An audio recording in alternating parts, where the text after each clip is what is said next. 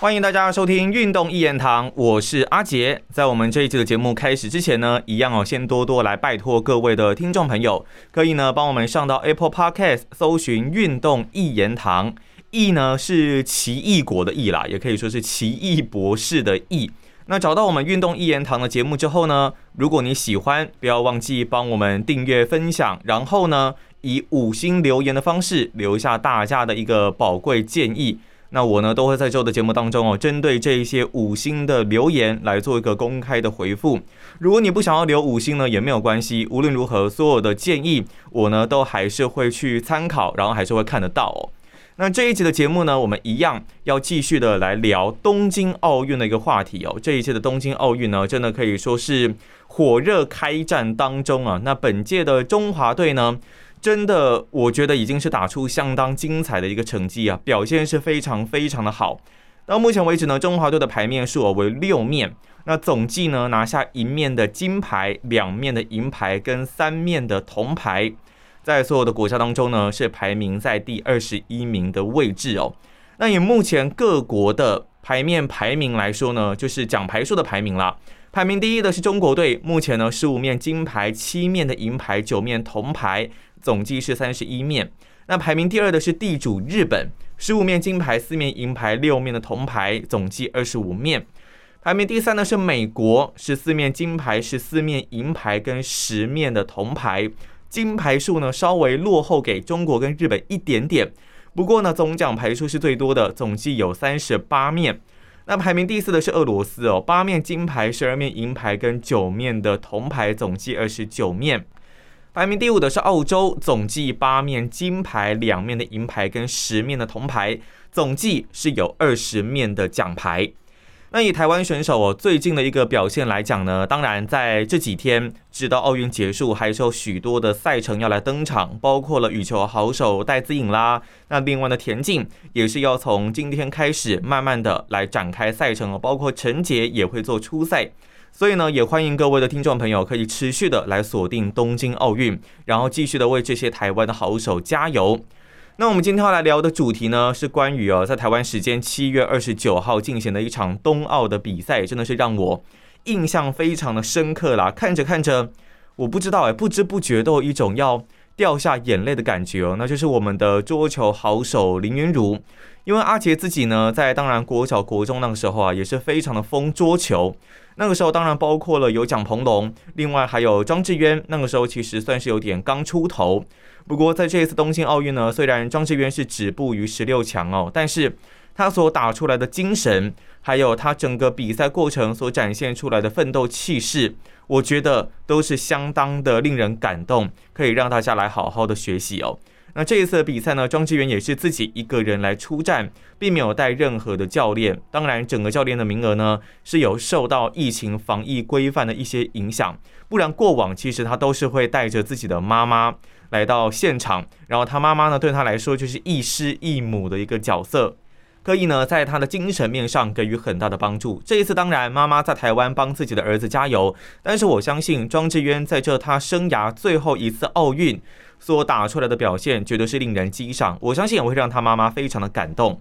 那今天要讲的呢，就是可以说是台湾桌球界的后起之秀，未来应该算是台湾整个桌球界指标人物没有问题啦，小将林昀儒。那林昀儒呢，出生自宜兰的林昀儒今年才19岁。他在台湾时间7月29号的桌球4强战，面对到世界第1的球王樊振东，哇，2个人非常激烈的厮杀，那甚至林昀儒还拿下了第1局，率先抢得头香，拿下了第1局哦。不过很可惜，最后呢，在经过一连串的激战之后，那林昀儒最终是以局数3-4不敌球王樊振东，那也只能目送樊振东挺进到了金牌战。那林昀儒自己表现其实也不差，是可以来到铜牌战的一个位置。以目前台湾在男子单打桌球史上的一个成绩来说呢，最好的成绩就是2012年的庄智渊，那个时候他在伦敦奥运厮杀到了一样是4强战，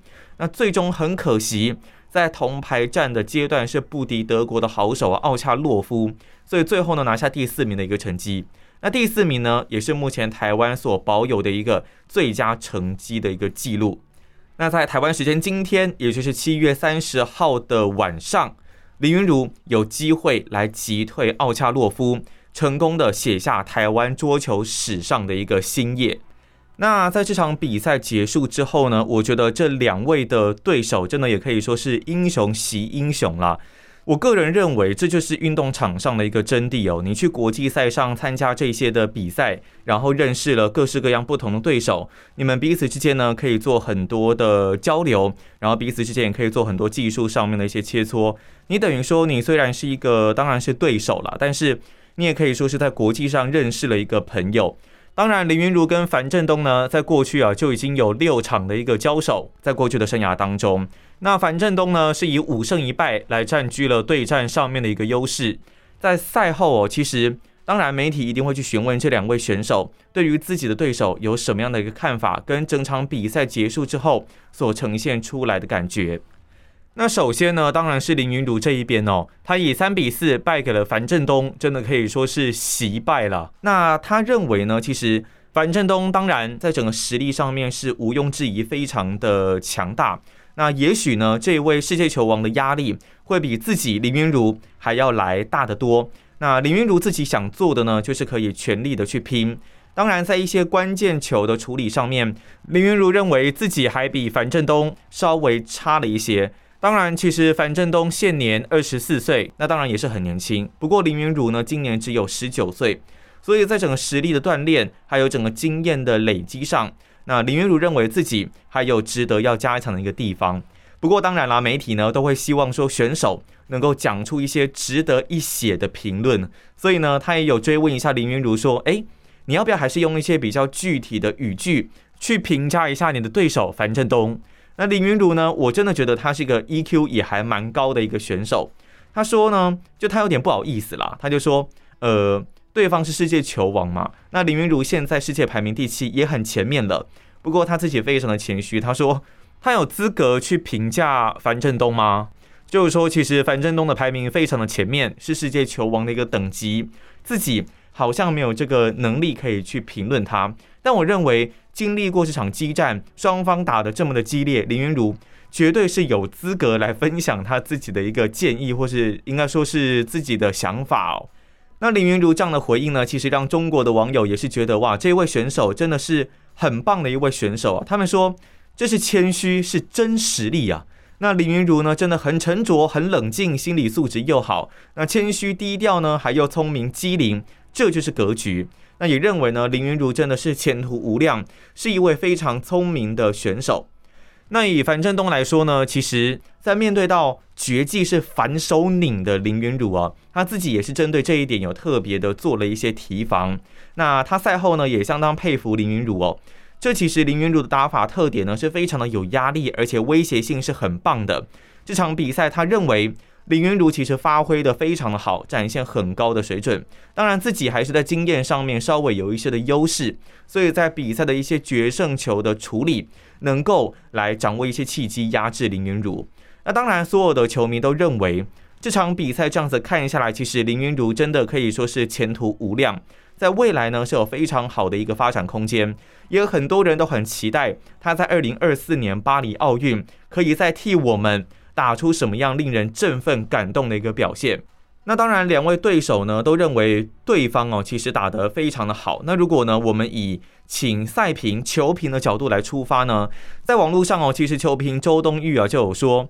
这场比赛两位呢真的是打出了一场史诗级非常精彩的一场比赛。那林昀儒呢虽然最终是以3-4败下阵来，但樊振东绝对赢得并不轻松，两人的差距也没有想象中来得大。那周东玉就说，相较于林昀儒过去对上樊振东的时候，因为过去他们交手过6场的比赛，在这6场比赛的一个过程当中呢，林昀儒基本上打法是比较被动而且比较保守的。但是在台湾时间7月29号这场东奥的4强战，其实林昀儒在跟对手厮杀的一个过程当中，提升了不少主动进攻的一个质量。那周东玉也有说呢，这场比赛林昀儒前段是透过配长球来成功牵制对手的，因为其实樊振东他还蛮擅长做一个反手拧的接发球，所以变成林昀儒的整个在他的绝技上稍微是也会被樊振东给牵制，所以林昀儒在这场比赛的前段呢是配了比较多的长球，但是樊振东从第5局开始就是有反制这个长球的一个打法，所以让林昀儒配长球的效果反而是没有那么好。那如果是要讲到这场比赛决胜负的一个关键，周东玉认为林昀儒呢在中远台相持球的能力还有质量可能还是稍微落后给对手一点点但是以林昀儒他的年纪还有所累积的一个训练量来看，这种质量的改进呢是指日可待的，而且呢林昀儒这场比赛表现依然是出乎大家的一个意料，让周东玉球评也是大为的赞赏。他认为呢以他的角度来看，林昀儒这场比赛根本就没有输球，因为他认为林昀儒真的在这一战是已经打出经典的史诗一战了。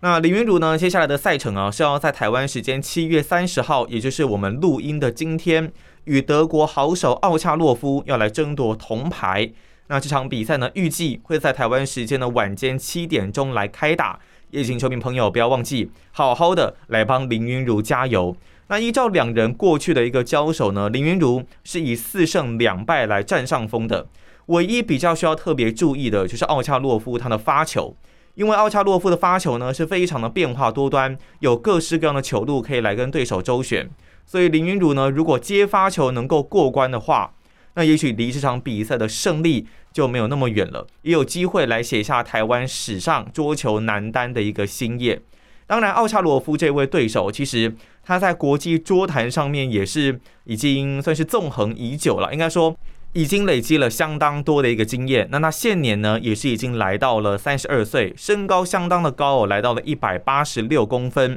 那当然讲到奥恰洛夫大家印象深刻的绝对会是在2012年的伦敦奥运，因为在那个时候呢他就是挡在台湾好手庄智渊面前的那一道墙。那我们也期待说7月30号的晚上林昀儒有没有办法替老大哥庄智渊来复仇击败奥恰洛夫，替自己来拿下铜牌，也可以帮台湾的桌球史上就是再更进一步的一个发展。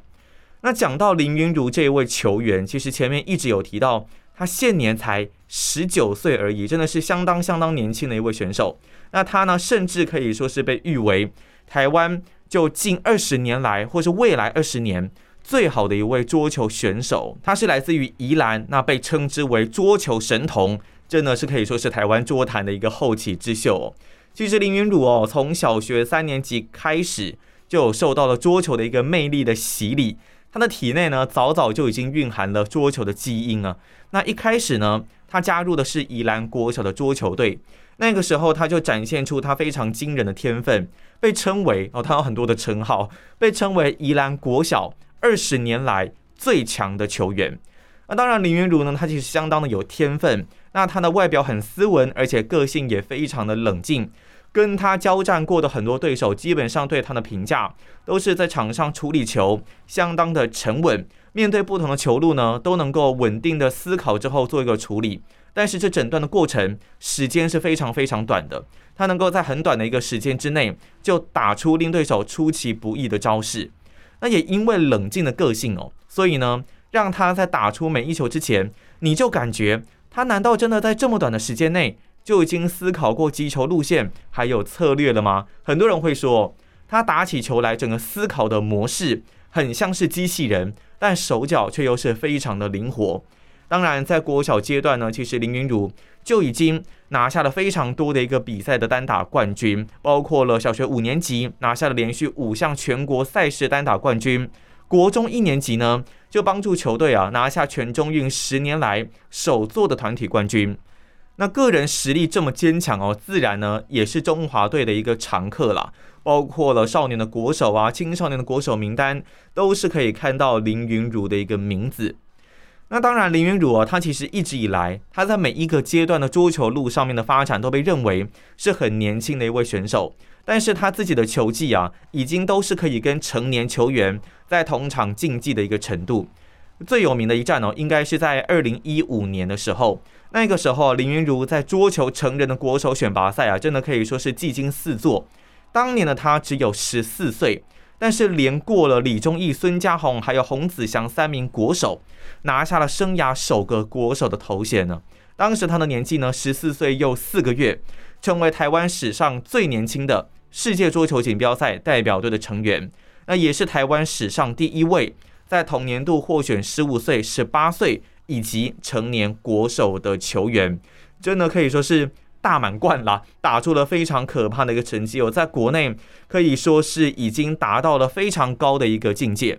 那当然林昀儒呢，在经过了很多的一些国际赛场的一个洗礼，他的节奏变化还有他的正反手拍的威力都是持续的进步，尤其呢是他的这个反手拧的招式哦，我觉得他的威力是随着每一年的经验累积都是越来越可怕的。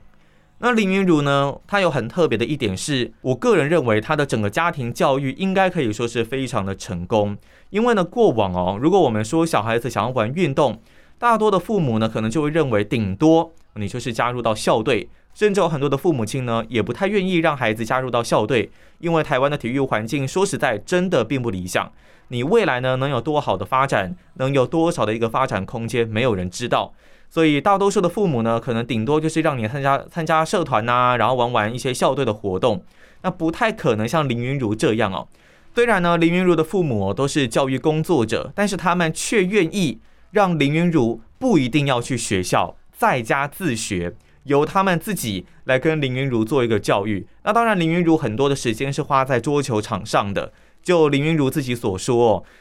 一天呢可能大概必须要练习6到7个小时，那一周大概是要练6天左右的一个时间，所以呢训练量真的可以说是非常非常的大。不过呢他的父母我觉得很支持林昀儒的一个桌球路，他们认为基本上林昀儒找到了自己喜欢的东西，对这项运动真的是有极度的狂热，很有热忱。那我们都知道，如果你的未来你的工作是做跟自己兴趣相关的东西，那我相信应该是会比较乐在其中的。现在的林昀儒呢给我们的就是这样的感觉，他很热衷于在场上所打的每一颗球，然后会针对每一颗球的胜负去做揣摩，来推测说接下来我应该要怎么做才能够再打出更好的成绩。所以林昀儒他真的是在做他非常喜欢的一个事情。那重点是呢，林昀儒的父母也知道要把林昀儒的天分给开发到极限，把他的潜力完全兑现的话，一定要有好的教练来帮助他。所以呢那个时候他们就从中国找来了知名教练齐哥，用每个月13万的一个费用来请这位教练好好的指导林昀儒。那齐哥呢自己也说，他认为林昀儒真的是比较少见的这种算是天才型的球员，他其实包括了像中国过去的好手，当然像张继科其实也是齐哥所带出来的好手。那以他对林昀儒的看法呢，他的训练相当严格，但林昀儒都能够吃下来，而且也不减自己对于桌球的一个热情。那他也看好林昀儒未来应该是有更棒的一个发展空间，尤其是他的这个反手拧，相信是可以在整个国际赛场上产生一定的作用。所以呢，当然林昀儒无论如何我们都希望他能够在未来有更好的一个表现。那台湾时间7月30号晚上7点的比赛，面对德国好手奥恰洛夫，也请听众朋友务必要来好好的帮林昀儒加油打气一下。好，讲完了林昀儒之后呢，接下来要讲的这位选手就是在这一次的东京奥运替台湾来夺下首面金牌的选手。那我相信讲到这里啊，大家其实应该也就知道了。那我们要来聊的呢，就是台湾的举重女神郭婞淳。那郭婞淳呢，真的可以说是在这一次奥运开始之前，算是整个台湾对于金牌设定的一个相当明确的指标。大家都认为呢，郭婞淳应该没有问题啦，就是可以来顺利的拿下这一次东京奥运的金牌。我其实在这个比赛之前一度还很担心，郭婞淳会不会因为大家对于他金牌的设定是必然的这样子的一个事情，压力会不会太大？不过看起来呢，他并没有造成太大的一个阻碍，影响到他的一个表现啦。在这一次的比赛呢，他表现非常的稳定哦，抓举103公斤，挺举133公斤，总和236公斤，来拿下了这一次东京奥运女子59公斤级的举重金牌，真的表现是非常的可怕，个人也拿下了一个金满贯的纪录。那当然，他这一次的抓举103公斤也打破了奥运的历史纪录。这呢可以说是处在巅峰的郭婞淳算是无人能敌啦。那郭婞淳在夺得金牌之后呢，当然他过去有很多的一个故事哦，都是受到大家相当的关注。其实呢，我对郭婞淳最有印象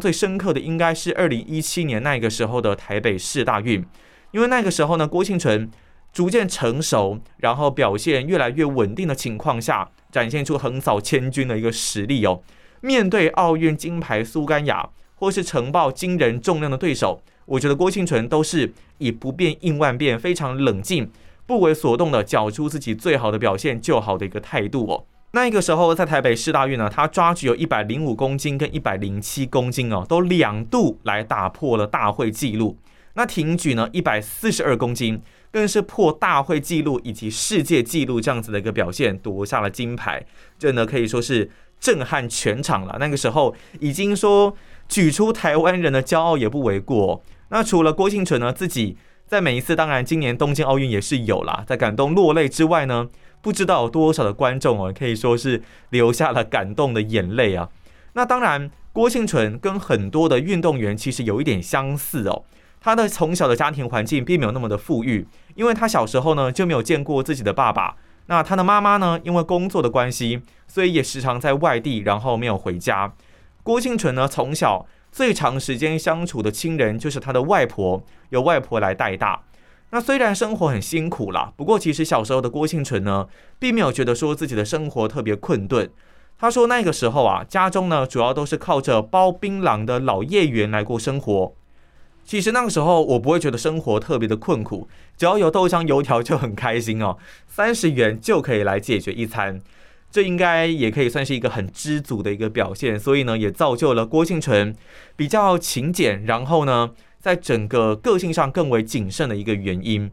那直到国中时期的时候，那个时候郭婞淳的家中房子是还不出贷款的，所以他们全家搬到公寮居住。那公寮呢，大家也都知道说公寮的环境并不是那么的好。那个时候呢，他们必须要常在不同的亲戚家之间轮流住，来求个有遮风避雨的一个地方。那甚至呢，连晚餐前也没有着落。所以在那个时候他才觉得要到公寮，然后可能又必须要跟亲戚之间做一个拜托，他才认为说家中的经济环境好像并没有那么的好。那不过蛮有趣的一点是，因为公寮四周的环境其实是蛮黑暗的，所以呢郭婞淳那个时候都是骑脚踏车上下学，在过程当中要经过这么黑暗的一个区域，说实在对他来说真的是会有一点点害怕啦。所以呢每一次在准备要回家，然后要穿过公寮环境的时候，他都会骑脚踏车，然后冲得非常非常的快，用他全身之力哦去做冲刺。为什么呢？因为真的环境太可怕了，他会怕嘛，所以想要赶快度过这样的环境。那也许啊是因为这样，所以呢郭婞淳认为他的脚力可能才会被开发出来，然后有现在这样子一个很不错的一个水准。那我觉得郭婞淳很难能可贵的是，虽然家中贫困，加上父母亲其实都是长期不在身边的，但他并没有因此而灰心丧志，甚至把这样的事情当作自己可能走歪路的一个理由，他并没有走上任何的偏路。所以呢，就算是4个人哦挤在一个小套房，或是因为没有桌子只能趴在地上写功课，他也真的也不是很在意啦。他认为说只要生活过得下去，然后有一些生活中的小确幸在的话，就真的是已经足够了。也因为是这么乐观的个性，所以呢他在遇到很多困难的时候，都能够选择用比较积极的心态去面对挑战。尤其是在体育这一条路，更是具备了比很多人都还要强大的一个心理素质。郭婞淳呢，他其实从小就很喜欢运动哦，不管是柔道啦、足球啦、田径啦、篮球啦，各项运动他其实都有玩。那以我们呢从国外的研究所看到的一个结果来说，其实呢从小你各种运动都参与，你玩过很多不同运动种类的选手，对于你未来在专项体育上面的发展可能会有意想不到的好处。因为呢你透过不同的运动锻炼了不同的肌群，训练了不同的协调性，那你可能可以在各种不同的动作上展现出比别人更难以想象的无限可能。例如我之前有采访过一位田径的选手梁泽靖，他是杨俊翰之前台湾很多国高中纪录的一个保持人。那当然最后他因为半月板的受伤，所以没有能够来继续自己的田径选手的一个生涯。那他就有说，因为他以前是练跳舞的，跳舞呢是会有很多不同的核心肌群，还有在协调性上面的训练，反而让他在田径上面能够创造出更多不一样的记录。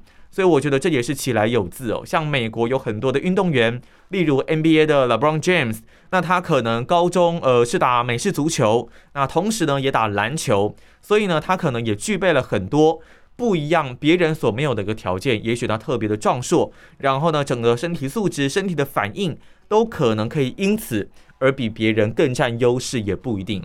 所以郭婞淳呢，他其实原本就有玩了很多的运动。那最后呢，是因为国三那一年参加全中运的时候，原本呢他练田径嘛，那他在400公尺接力掉棒，结果呢他后来去参加举重的项目，他根本就还没有开始练举重哦，却没有想到就可以来拿下金牌，所以呢也就此而开启了他跟举重运动的一个结缘之路。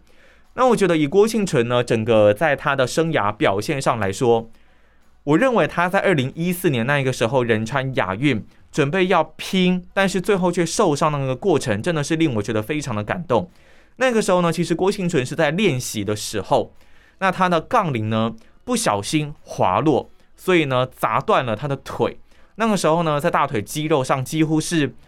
很大部分都是断裂的。那当然想当然尔，那一年仁川亚运他是没有办法来做参赛，但是最令人感到害怕的是，会不会这一个压断的一个情形会让他未来的运动生涯造成了哪一些不可想象的后果，甚至有没有可能整个运动生涯会被断送，未来再也没有办法举重了呢？但是我前面有提到，郭婞淳其实一直都是相当乐观的一个个性，他能够用很正面积极的态度来看待每一件事情，所以那个时候他就选择，当然治疗过后，然后呢手术过后，他必须要能够顺利的做复健，忍受复健枯燥无味的过程。那郭婞淳其实都是一路挺了过来。不过我觉得在整个受伤之后，伤势的手术、治疗、恢复，然后到后面的复健，整个过程也许漫长，也许枯燥，但至少你最后如果能够再重新把腿部的状况恢复起来，都还算是一件好事。不过你在复出之后，重新的抓起杠铃的时候，你还有办法能够来面对更大的重量、更未知的重量，来重新的挑战自己吗？我觉得大家可以问问自己哦，因为连郭婞淳他其实自己也认为，他在那个时候面对到未来所需要挑战的重量，以前也许没有成功过的重量的时候，这一次杠铃砸断腿的一个事件的印象又会再次的浮现到他的脑海中。所以呢，在你的生理状况已经被治疗完成，你的心理状态也许才是必须要去跨越的那一关。你在每一次面对杠铃，你在每一次面对到更不同的重量、更强大的重量的时候，或许都会是你心理层面的一个挑战。那我相信以郭婞淳现在在奥运成功夺金，来拿下非常漂亮的一个成绩的表现来看呢，应该是已经跨越了这样子的一个心理障碍哦，也不用大家太过的担心。那在这一次哦，其实举重比赛结束之后呢，也有人说，郭婞淳的教练林敬能怎么好像这个熊抱的动作是不是有一点让人觉得有性骚扰的嫌疑哦？当然最近这一两年来，这整个性骚扰的意识我觉得是有抬头的一个必要的。大家在面对一些异性之间或是同性之间更多的一些肢体接触，我觉得都需要非常的小心。但因为林敬能跟郭婞淳其实他们已经是相识11年的师徒了，不是说时间久了就不会有这种事情。但是当下拿下金牌，也许林敬能的情绪是非常激动的，那郭婞淳也做了一个不悦的表情，有一点算是在闹林敬能这样的感觉。那当然也有律师有出来分析说，林敬能他的整个动作好像每一个动作都有一些分析的依据来作为性骚扰的一个参考。不过以郭婞淳自己本人而言，他似乎并不觉得是太大的一个状况，因为也许这就是他这11年来跟教练或多或少会开玩笑相处的一个模式。所以呢，他自己不觉得怎么样的情况下，也许大家也不用做太多的一个揣测，我们还是把焦点放在运动员的一个成绩上。那也希望郭婞淳在未来可以缴出更棒的一个表现。好，那以上呢就是我们这期节目的内容，接下来呢就准备要进入到我们的 Q&A 时间。在这期节目有多一则新的留言，是 DA9557 大9557吧，他标题就说分析欧国决赛笑死我，足球机关枪拉斐尔很有趣啊，又有详细分析比赛的内容，期待世足赛听到各队分析，多介绍瑞典拜托哦。当然拉斐尔前面我有讲过，他现在呢是在休养生息，八月底呢应该说对没错，八月底应该就有机会来跟各位的听众朋友再次的见面。那个时候呢我们会针对转队窗口稍微来聊一聊，那针对欧洲各大联赛准备要开始，也好好的跟大家来谈一谈哦。那接下来因为明年底就要准备进入到世界杯足球赛了，卡达的世界杯，各队分析是一定会做。那瑞典呢我也蛮期待他们的一个表现，其实在这一次的欧国杯瑞典也是打得非常的好。当然讲到瑞典就会想到 Ibrahimovic 啦，但是当然未来还是有很多很战斗性非常呢具有好看球风破坏力的球员是持续的在冒出当中，那我们也很期待这些球员未来的表现。瑞典 OK 我记下来了，接下来的世足赛我们一定会针对瑞典好好的来进行分析。好，那以上呢就是我们这一集的节目内容，如果有任何的建议都欢迎可以上 Apple Podcast 搜寻运动一言堂，一呢是奇异国的异哦，奇异博士的异，找到我们的节目之后呢，针对我们的节目评价来做一个留言，如果是5星留言的话，那我之后呢都会在节目当中来公开做一个回复。好，那我们就下期节目再见啦，拜拜。